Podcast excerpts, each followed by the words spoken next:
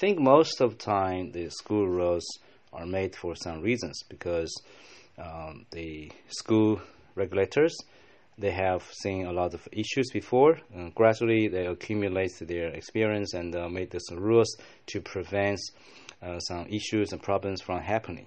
So, I think most of the rules are uh, necessary or reasonable. But maybe there are some rules that is a little bit rigid.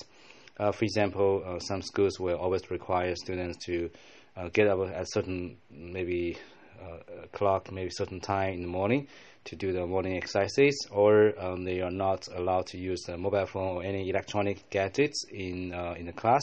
Sometimes uh, it is uh, necessary for them to students to use them to search information. So uh, the rules sometimes can be quite rigid.